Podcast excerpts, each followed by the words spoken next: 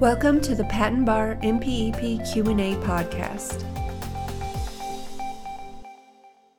Today's question is as follows: If a patent is assigned, will that change the correspondence address or fee address used for maintenance fee purposes?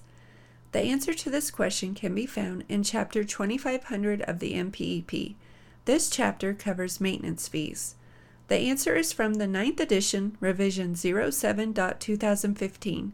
Depending on future changes to the MPEP, the question and answer may be applicable in later editions or revisions. Again, if a patent is assigned, will that change the correspondence address or fee address used for maintenance fee purposes?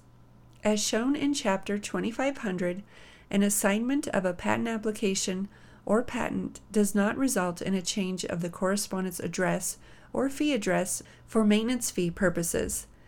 This question and answer comes from Section 2540 of the MPEP. The following is a brief summary of Section 2540. 2540 Fee Address for Maintenance Fee Purposes.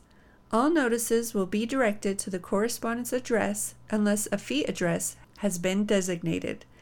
Maintenance fee reminders will be sent to the correspondence address used during the application prosecution unless a fee address is listed. Any assignments made will not receive any correspondence unless a change of correspondence address for the patent file has been sent in.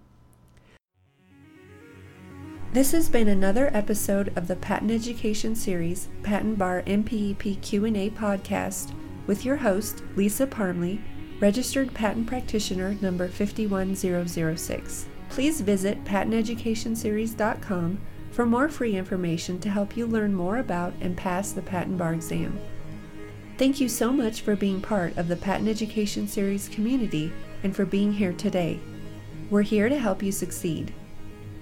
If you'd like to help the show, the best thing to do is to subscribe and share it with a friend. If you need anything or just want to touch base with us, please email us at info at patenteducationseries.com. We want to see you succeed and put the patent bar exam behind you. So again, head over to patenteducationseries.com for more free materials and information to help you pass the patent bar and get on the road to a new career as a patent practitioner.